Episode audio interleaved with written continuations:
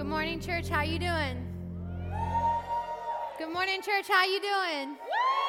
All right, everyone's awake this morning. Welcome to Palm Sunday. Palm Sunday begins the Passion Week, all the events leading up to Jesus' death and resurrection. In the back of your notes, I'm sure everyone got a note. Um, there is a devotional that I'm doing this year to really prep my heart for um, the ultimate sacrifice that Jesus gave to us. So I encourage you to do it with me this week. Also, you received a palm branch. This palm branch I want you to save to the altar time. So don't write on it, don't write it on it yet. Just save it to the end. My name is Pastor and I'm the pastor of children and family at the church. Thanks for the thanks for that. Uh, my best friend came uh, from college to come. She, we, she graduated a year after me, and she came to support me in my preaching. So if you hear a lot of hollering, it's just my friend over there. Um, thank you. So today we're going to talk about Jesus' triumphal entry and his death on the cross. So today we're going to talk about the triumphal entry found in Matthew 21, 1 through 11.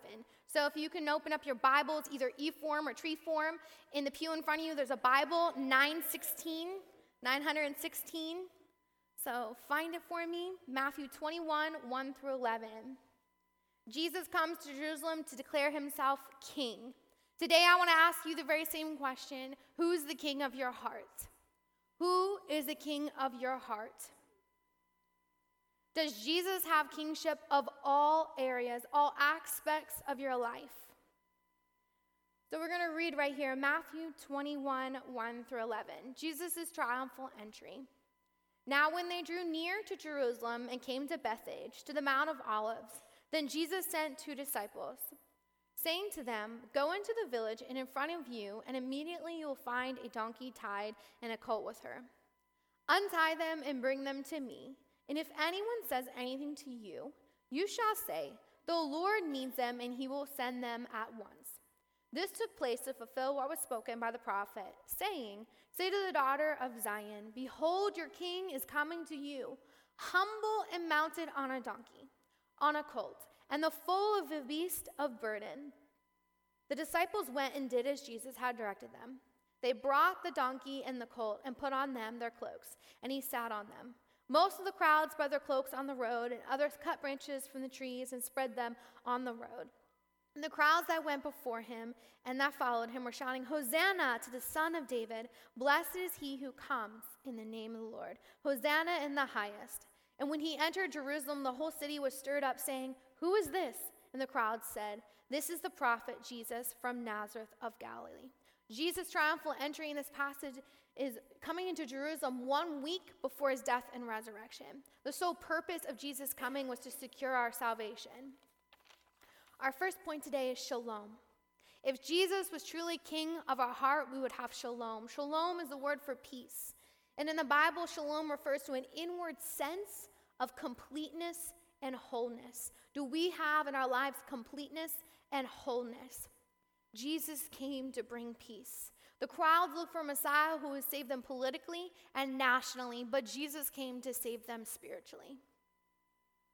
There are three symbols in this passage of how Jesus came to declare his kingship in peace.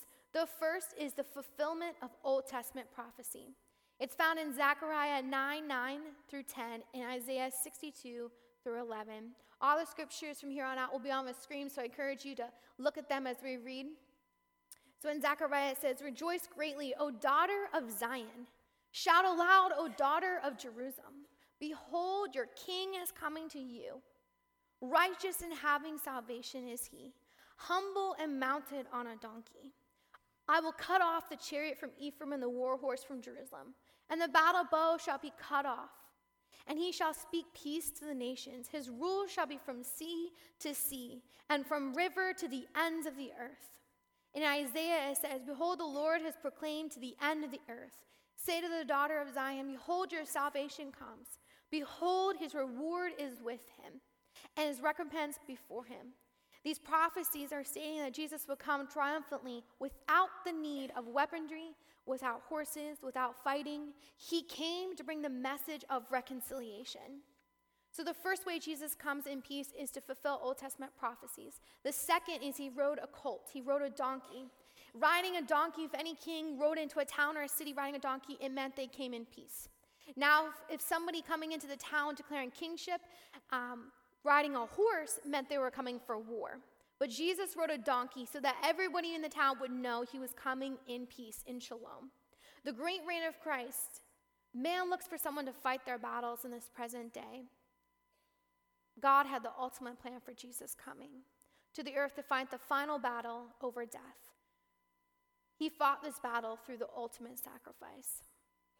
So, the first way Jesus comes to bring shalom in this passage is Old Testament prophecy. The second is he rode a donkey. And the third is the people lay down palm branches and cloaks. God's word says the palm branches and cloaks were laid before Jesus as he rode a donkey into Jerusalem. This symbolic meaning was a final victory over death. This was the act of submission and paid to royalty. So, anytime anybody would come in, they would lay down cloaks or palm branches. This was showing that they submitted. They, they acknowledged and they recognized that this person was going to become king. In Luke 19 30, 34 through 40, we're going to read this. And they said, The Lord has need of it. And they brought it to Jesus, and throwing their cloak on the colt, they set Jesus on it. And as he rode along, they spread their cloaks on the road. As he was drawing near, already on the way down the Mount of Olives, the whole multitude of his disciples began to rejoice and praise God with a loud voice for all the mighty works that they had seen, saying, Blessed is the King who comes in the name of the Lord, peace in heaven and glory in the highest. And some of the Pharisees in the crowd said to him, Teacher, rebuke the disciples. He answered, I tell you, if these were silent, the very stones would cry out. In our society today, we can be honest and real and notice that a lot of areas in other people's lives don't have shalom. A lot of, a lot of people around us don't have peace. Our world is growing ever so w- wicked with the centered, self-centeredness and the sins and the addictions that people are all caught up in. But that's what sets, sets us apart from any other belief system. We serve a God that is alive and active today, and He is the thing that keeps us steady no matter what we face. I'm sure today there are circumstances and situations that we are facing, but with God, but God, amen. With God, we can have the shalom. Even though this world rages with chaos and disorder, we can be a people that have His true shalom. In our society today, we, I pulled up some statistics. Bullying, one out of four students will be abused by another student. Depression is the leading cause of disability in the US, ages 15 to 44. 82 school shootings incidents in the year 2018. One out of three women will experience domestic violence in their lifetime. 21 million people worldwide are victims of human trafficking. 19.5 19.7 million Americans ages 12 and older are battle with substance abuse. My God, my God, where is our world going today? I look in Romans 5 1 through 5. It says, Therefore, since we have been justified by faith, we have peace with God through our Lord Jesus Christ. Through him, we have also obtained access by faith into this grace, in which we stand and we rejoice in hope of the glory of God. Not only that we rejoice in our suffering, knowing that our suffering produces endurance, endurance produces character. Character produces hope, and hope does not put us to shame because God's love has been poured out into our hearts through the Holy Spirit who has been given to us. Jesus justified our sins by dying on the cross. We have this hope and we can rejoice knowing that no matter what suffering we go through, that produces an endurance and a character within us. We have this confidence that Christ died on the cross to justify our sins once and for all. With this hope in Jesus, we can endure all things. We are not left with hopelessness, we are left with hope and grace that Jesus gives us. The word peace in this passage means harmony in relationships between men and between God, harmony between nations, friendliness, order in the state. Even though this world is raging with conflict, sin, addictions, may we be a people who have faith, who rejoice in hope, even though we face trials and circumstances and sufferings, that God would produce a godly character in us. The world may rage with chaos, but in our lives, if we have Jesus Christ in our hearts today, may we be a people that have peace, true shalom. Amen. Colossians 1 19, 20. For God was pleased to have all his fulfillment dwell in him, and through him to reconcile to himself all things, whether things on earth or things in heaven, by making peace through his blood shed on the cross. He not only came into Jerusalem declaring peace, but he died so that we would have peace. He paid the ultimate sacri- sacrifice so our lives can have shalom. Peace in this passage means to be a peacemaker, to be harmonizing. If Jesus was king of your heart, we would have shalom. The second point today is Jesus king in your heart, we would be completely surrendered. Are we surrendered in all areas and aspects of our life? Is Jesus king? In Luke 19 41 through 47, Luke um, writes his, in his gospel that Jesus wept over the city. Why would Jesus weep? Before he entered into Jerusalem, he sat on the Kidron Valley and he looked over at the people and he wept. He wept because he knew that his people didn't have a shepherd and he knew that his people were broken. He could see that his people were broken. There's only three instances in the New Testament that are recorded that Jesus wept. And we read here, and when he drew near and saw the city, he wept over it saying, Would that you, even you, had known on this day the things that make, make for peace. And now they are hidden from your eyes. For the days will come upon you when your enemies will set up a barricade around you and surround you, and hem you in on every side, and tear you down to the ground, you and your children within you. And they will not leave one stone upon another in you, because you did not know the time of your visitation. Jesus was sorrowful because he knew that his people needed a shepherd. And then we're going to read um, in the accounts of how the people shouted, Hosanna. The people shouted, Hosanna to proclaim, proclaim Christ as king. He knew, before he even came, he knew that some of the same people that were shouting Hosanna, declaring him king, would be just a few days later the same people that would betray him and shout, Crucify him. They didn't fully understand why Jesus had come. In Matthew 21 9, it says, And the crowds that went before him and that followed him were shouting, Hosanna to the Son of David. Blessed is he who comes in the name of the Lord. Hosanna in the highest. And in Mark 11 9 through 10, and those who went before him and those who followed were shouting, Hosanna. Blessed is he who comes in the name of the Lord. Blessed is the coming kingdom of our father David. Hosanna in the highest. And in John it says, 12, 13. So they took branches of palm trees and went out to meet him, crying out, Hosanna! Blessed is he who comes in the name of the Lord, even the King of Israel. When the people were shouting Hosanna, they were declaring Christ as King. The, the, the people praised God for what they thought he would do, but he came to do so much greater. Hosanna means save, we pray. It's praises, it's joy. The people cried, at the, cried out to the Lord's triumphal entry into Jerusalem.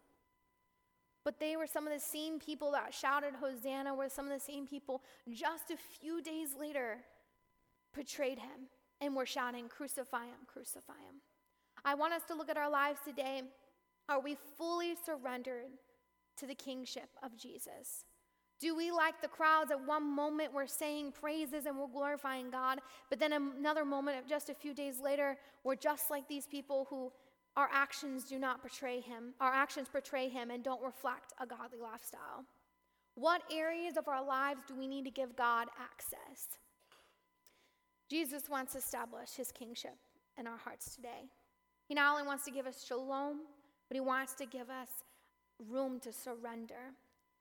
Does God have kingship in your homes, in your workplaces, maybe your schools, maybe you go to college, with your kids, with your relatives, when you're alone, and in your spiritual life?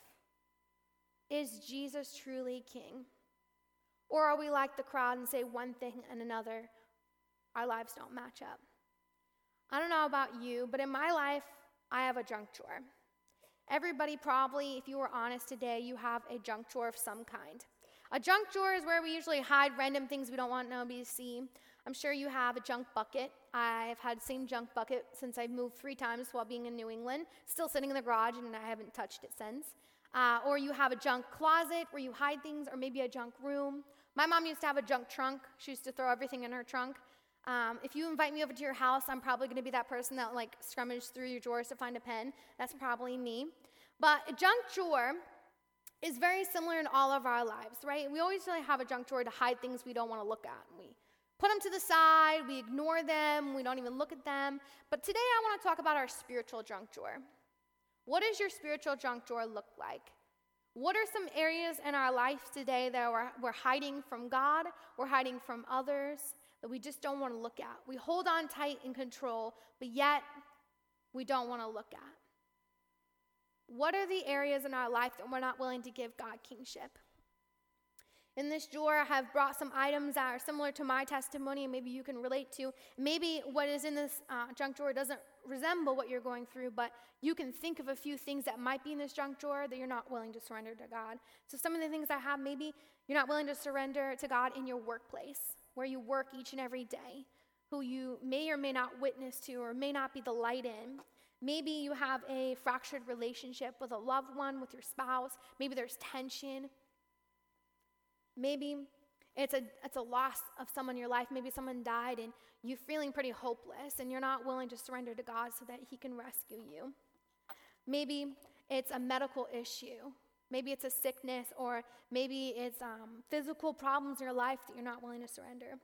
Maybe it's in your finances. I know finances are a really touchy subject but maybe we're not willing to surrender to God in our finances. Maybe it's bills that come in the bill in the mail that we're not we don't know how to pay. Maybe it's with our children, we're not willing to surrender our children to the Lord. Maybe it's self-medicating. Maybe we're, we're trying to do it on our own and not surrender to God, and we're trying to figure out the answers for ourselves. Whatever it might be, I feel pressing on my heart that we're honest with ourselves today and with, with each other that we really evaluate ourselves. Does Jesus have full kingship of our lives? As I was praying for this message, the Lord struck on my heart. He said, Caitlin, if, if you would surrender some of the things in your life, you would have shalom in that area. The very area we don't have shalom, and the very area in our lives that have chaos, are the very areas we're not willing to surrender. So today, if you want true shalom, even though this world grows ever so wicked in the chaos around us, if you want shalom, maybe each and every day, maybe it's anxiety or stress or worry, or there are things you don't know how to face. Those very things that you hold so tightly onto, it feels like in the moment that control is what you need, but really what you need is to surrender to, to Jesus so that you have shalom. What areas of your life do you need to shalom? What areas of your life do you need to surrender to Jesus? Jesus wants to be the king of your heart.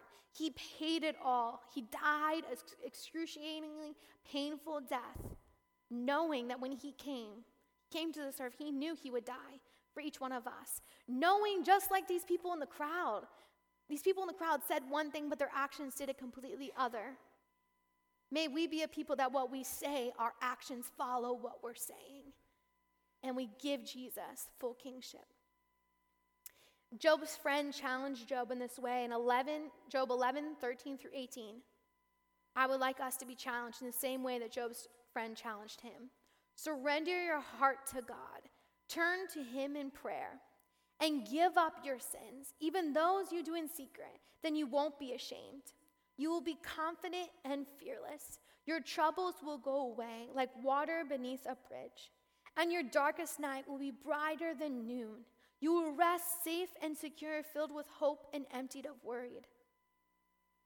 Let that be a challenge to us. Let that speak to our hearts. Surrender your heart to God. Do we surrender? Do we turn to Him in prayer and give up our sins, even those that are done in secret? We can go to God in confidence. A lot of us, sometimes when we go through things or situations or circumstances, we may be afraid to go to God and like, God doesn't know. I want you to know today, when I was praying for this message, that some of you in this room feel condemnation or they feel they've gone so far from God that they can't turn to Him. I want you to know today you've not gone too far. Jesus wants to wave a, His grace and His mercy and His love over you. He died the most painful death so that you could be set free physically and spiritually. Jesus wants you to know you've not gone too far. So, our first point today if Jesus was king of your heart, you would have shalom, true completeness, true inward wholeness. Second was surrender. If Jesus was king of your heart, you would be willing to surrender the most inward parts of you that nobody else knows. Third, if Jesus was king in your heart, you would understand and know the true sacrifice that Jesus had paid on the cross. We're going to read in Philippians 2 1 through 10.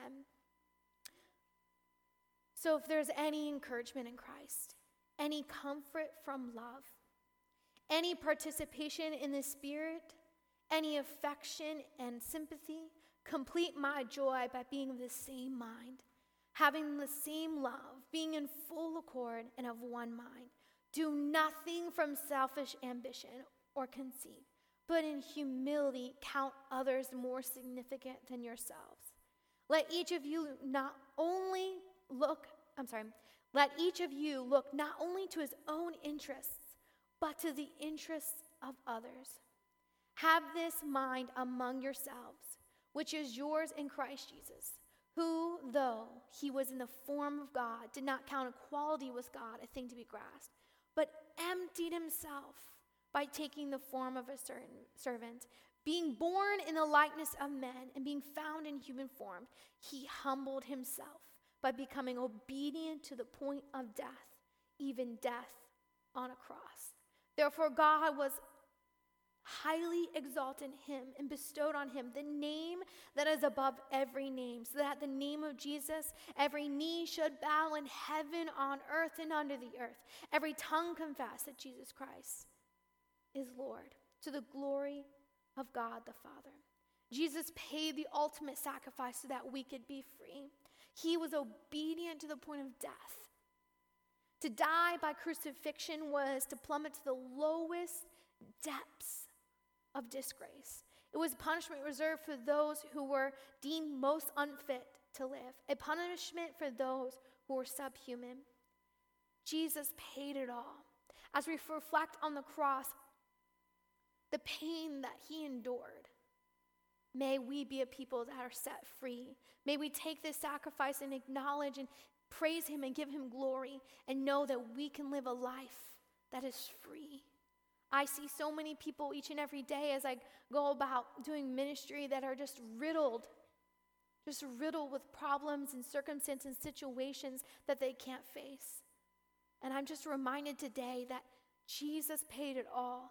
I might not have the answer to what you're going through, but I do have the one that has the answer, and that is Jesus Christ. Amen.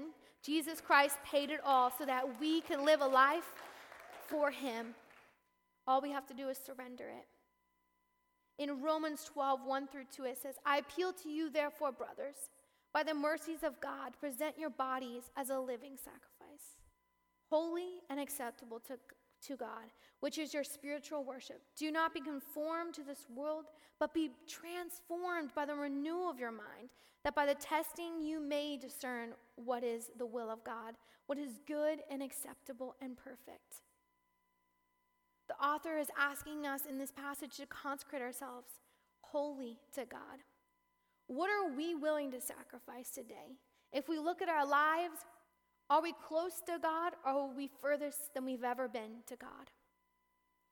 This is something I ask myself all the time because I'm always pressing to grow closer to God. But as we press to close, go closer to God, I have realized that there are some things that we might need to give up some patterns of this world that have tainted our walk with Him that are drifting us further and further away from Him? What are the patterns in our life that we can look at and say, that's not really godly? It says, do not be conformed to this world, but be transformed by God for the renewal of your mind. May our minds, may our spirits, may our bodies be renewed today in God. How do you develop a godly pattern? So, today's actions result in tomorrow's habits. Tomorrow's habits produces a lifestyle. This lifestyle develops into your destiny. Look at this again. Today's actions result in tomorrow's habits. Tomorrow's habits produces a lifestyle. That lifestyle develops into your destiny. What are your actions today? What we do today really, really does matter. Our habits, what are our habits like? If God were to hone into your home and in your secret place, would he, would, he, would he approve of your lifestyle? Would your lifestyle shine Jesus Christ or would it shine selfishness, self centeredness, and not surrender? Some studies say a, a few years ago uh, took 22 days to develop a habit. Nowadays, the most current study is it says 66 days to develop a habit. 66 days to develop a habit. I'm not sure if any of you do New Year's resolutions. I do, and in the top three is going to the gym. If anybody's with me, I haven't conquered it yet. I know I'm getting there. Um, I don't know if any of you else have New Year's resolutions, but when you go to the gym in January, it's packed. Your favorite ellipticals, taken. Favorite spin bike, taken. And then mid February, you go to the gym and you're like, where are all the people at? It's because nobody stuck it out long enough to create a habit that was actually a healthy lifestyle. So, in our lives today, what actions are we doing day to day that creates a, a habit that represents a godly lifestyle? What are your actions today? What are your habits like? What are your lifestyle? What is even your destiny? I know I ponder that often, like, God, where am I going? I'm always headed to the next thing, and I have a hard time resting in the moment. But I'm like, what is my destiny, God? I always want the answer. But then God struck me, and He was like, Caitlin, but what are you doing today to develop your destiny? So, what you do today really does impact your future, not only your future, but the people around you's future. What are your actions today? What are your habits like?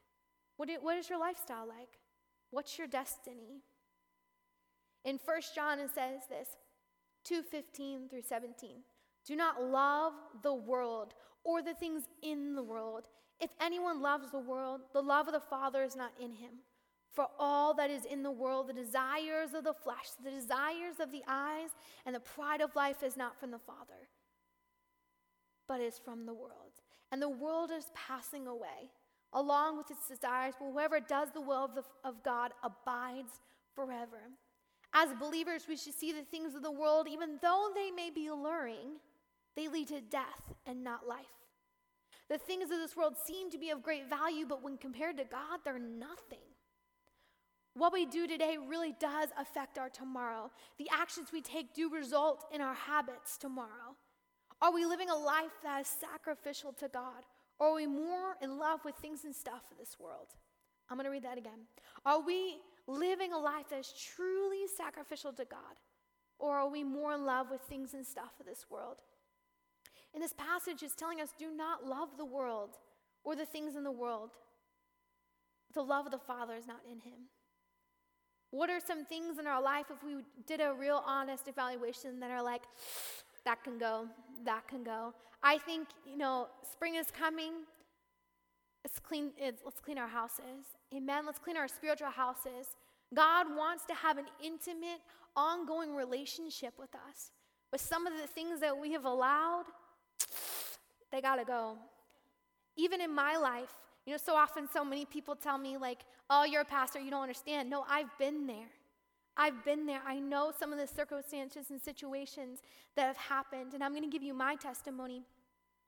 When I was in college, before I tell my testimony, I just want to say that being vulnerable and honest is very difficult for me if you're a close friend with mine. I don't open up a lot, but I believe today, I'm going to set the example that when we're honest and when we're vulnerable, that's when transformation happens. We can't hide anymore. We got to get the things out of our spiritual junk drawer and lay them at the cross so that we can be on fire Christians, that nothing hinders our walk with Him. So, I'm going to give you my testimony in sophomore year of college. Uh, I don't know if any of you can relate, but I had one year where if anything and everything could go wrong, it went wrong. And so, sophomore year of college, I'm going to give you a laundry list of all the things that happened within months apart. Uh, my father and my brother, they severed their relationship with me, no longer in communication. Uh, someone in my church back home passed away that I was super, super close to. Uh, my body just got a huge sickness and was riddled um, with this sickness. My back completely gave out. I could barely walk. And on top of all that, my eyesight went, and I had to get surgery before I went blind. And then these are all the things that happened like really close together. And I was in Bible college, so obviously the thing you do is pray, right? That's what you do, you pray. So I prayed, and I spent about a month and a half praying, and I was really interceding, I was really genuine. And people come up to me and go, Are you okay? Like, I was praying so loud, people are like, Are you okay? Do you need help? Do you need something? In our Christian walk, we should always say yes, but at the moment in myself and my pride, I said, No, I got this. I'm gonna do it on my own. And if my encouragement to you today, you don't have to do it alone. We are here for you. Whatever you go through in circumstances and situations, we are here for you. You don't have to journey this faith alone. So learn from my mistake. Um, so I prayed, and it was about a month and a half, and I didn't get the answers I wanted. I said, God, I want an answer right now. And I didn't receive that answer. And I believe God was trying to show me that I had to rely on Him, but I didn't want to rely on Him. So, if I give you an example here today, the cross is our representation of our walk with Jesus. My actions started out, and my habits were to pray, to read God's word, to seek Him, and that's where I started out. But once I saw that God wasn't going to show up, I decided to show up for myself, and my lifestyle started to shift, and I started to walk further and further away from God because I thought I could do it on my own. I thought since I didn't have that instant answer to my prayer request, I got this. I'm going to do it on my own. And I found myself in a lifestyle that was furthest from God that I had ever been. If I would have just waited a little bit longer at the prayer room, if I would have just surrendered these things. But I decided, I'm not going to surrender. You didn't answer me when I wanted it, so I'm going to do what I want. And I found myself further and further and further away from the cross. These things represented a weight in my life, all the things that I decided I was going to carry. So I was carrying the grief of someone I loved. I had sickness that raged my body. I had a broken relationship. I can go on and on. These are just some things that in my life that I decided that I was going to carry. Jesus never, never expected us to carry these things on our own, but I decided that I was going to take these weights upon myself. And my lifestyle was furthest from God that had ever been. And in Hebrews 12, 1 through 2, it says, Therefore, since we are surrounded by such a great cloud of witnesses, let us also lay aside every weight and sin which clings so closely. Let us run with endurance the race that's set before us looking to Jesus, the founder and perfecter of our faith, who for the joy that was set before him endured the cross, despising the shame, and is seated at the right hand of God. In this passage, the writer was writing to a people who were loved athletic races. This was something common that we can relate to too. We know what a race is. We know what the Olympics are. And when you go to a race to run, you wear minimal clothing. And these people did as well. When they went to the race, they wore long robes. When they were about to run, they took off the robe. And what Jesus wants us to know today, He wants us to take off the weight that we've been carrying. He doesn't want us to carry these things. I don't know what you might be going through. Maybe you're going through a loss. Maybe you're going through financial issues. Maybe you're having trouble in your marriage. Maybe you're having trouble with your children. Maybe you have a medical issue, or maybe you have bills you can't pay. Whatever you're going through, this weight is so heavy on you. You can't run the race. If I'm over here, I can't run efficiently. I can't pursue God with everything inside of me because this weight that weighs me down. Jesus wants you to know today that you don't have to carry this weight. Jesus paid it all, the most painful death you could ever imagine, so you wouldn't have to carry this weight. Maybe it's an addiction, maybe it's a sin, If we look at our evaluate our lifestyles and our habits today, what do we need to give up so we can go closer to God? Jesus says, take it off and lay it at the cross. And that's what we're going to do today. You received a palm branch. I want you to get that palm branch out. And I want us to really pray. I don't want anybody to go anywhere at this moment. I want everyone to write something down. Today, if you need shalom, if you need God's everlasting peace in your life, if you have anxiety or worry or stress, I want you to write the word shalom and I want, to, I want you to write what for, where in your life. Maybe you need to surrender. Maybe some of these things that I said today, or maybe some things in your life that you need to surrender to God. You're like, God, I can't carry this weight anymore. I want you to write the word surrender and write where for. Maybe today Jesus, the sacrifice speaks to you in volumes you never knew could be possible. Maybe you need to sacrifice a habit or a lifestyle in your life that's hindering you from walking closer to God. I want you to write the word sacrifice and write where you need to sacrifice. Once you write these things and you pray and you earnestly seek God, I want everybody to come forward. I want you to lay these things at the altar and symbolizing, I give it to you. I act of submission. I give it to you. I can't carry this any longer. We were never meant to carry these things. We were meant as Christians to lay them at the feet of Jesus, the author and perfecter of our faith. I'm going to pray, and I want you to write these things and then bring them forward and lay them at the cross. Dear Jesus, God, we thank you so much for your ultimate sacrifice. God, that we can have true shalom in our life. I pray if there's anybody in this room that needs your shalom, God, your everlasting shalom be spread upon this sanctuary. God, your presence would fill each and every person. If we need to surrender today, God, I pray you bring to our hearts what we need to surrender, that we will lay it at your feet. Jesus, we would give it all. We wouldn't hold back control. We wouldn't harbor any feelings, but God, we would give it to you. God, as we look at your ultimate sacrifice and we evaluate our lives, maybe there's a habit or a lifestyle that's not producing godly destiny that we need to sacrifice. I pray you would bring it to us. Jesus'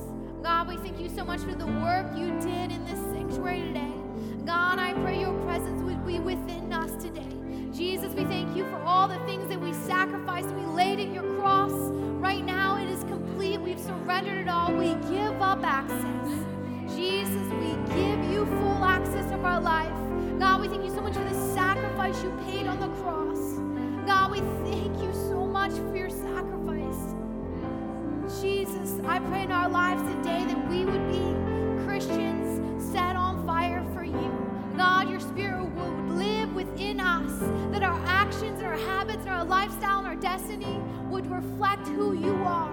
God, make us a great light in our community, even though chaos may rage around us, that we would have shalom today, that we would lay at your feet each and every day the things that cause us worry, that cause us stress.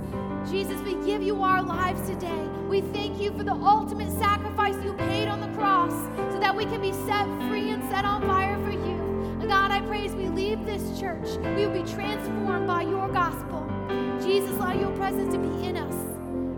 Your anointing. Jesus, we need you. We can't live each and every day without you. Jesus, we need you. God, may that be a reflection of each and every day that we live. We need you. We are not sufficient in ourselves, but we need you. God, we thank you once more for the sacrifice. We thank you for coming.